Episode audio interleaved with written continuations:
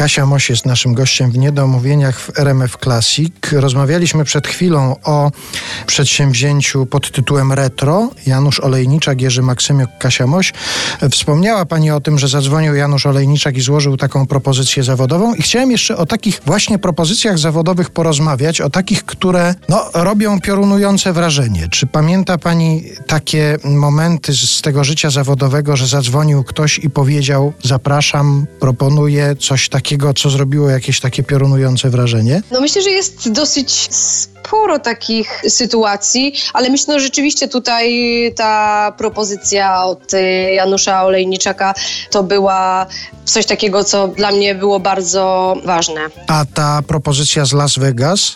A propozycja z Las Vegas, to już było bardzo dawno temu, to był bardzo przyjemny dla mnie czas, ale to był taki ogromny zbieg okoliczności. No to jest po prostu sytuacja, w której znajdujemy się w odpowiednim miejscu, w odpowiednim czasie i, No, i to to, na tym potem pole- w przyszłości. Na tym polega szczęście artysty, że jest w No odpowiednim czasie. właśnie, właśnie, właśnie. Mi się wydawało, że ja tego szczęścia nie mam tak dużo, a tu proszę, wydarzyła się taka sytuacja, że to zaprzeczyło temu, co, o czym ja myślałam. A druga, jeżeli mogłabym tylko y, Tak, powiedzieć, To, to też jest dla mnie taka bardzo ważna była propozycja. y, Ja miałam wtedy, pamiętam, 21 lat i zadzwonił do mnie wybitny kompozytor y, muzyki współczesnej Paweł Mykietyn i zaproponował mi rolę w jego pasji według świętego Marka. Rolę dość nietypową, myślę, dla kobiety, nie, do- dość nietypową dla wokalistki rozrywkowej i dość nietypową dla tak młodej osoby, jaką byłam wtedy, ponieważ zaproponował mi w swojej pasji według świętego Marka rolę Юдаша.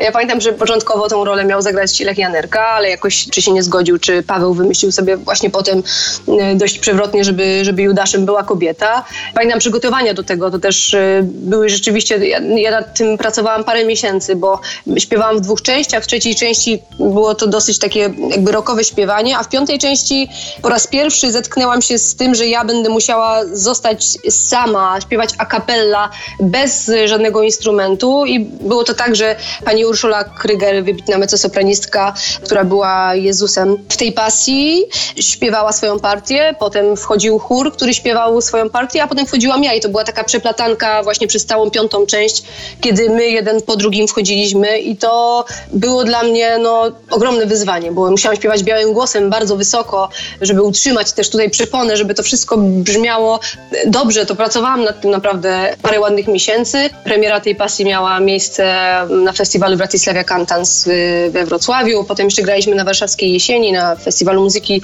Polskiej w Krakowie. I potem jeszcze jedna propozycja od Pawła padła parę lat później zagrania Cordelli, najmłodszej córki króla Lira w jego operze. To dla mnie takie naj, najważniejsze momenty w, w moim życiu, gdzie po prostu te propozycje były dla mnie zaskakujące, były dla mnie ogromnym jakby wyzwaniem. Musiałam poświęcić temu bardzo dużo pracy, ale jakby satysfakcja po wykonaniu takiego koncertu, po przygotowaniu się do tego, to była czymś niezwykłym, ogromnie takim mm, satysfakcjonującym.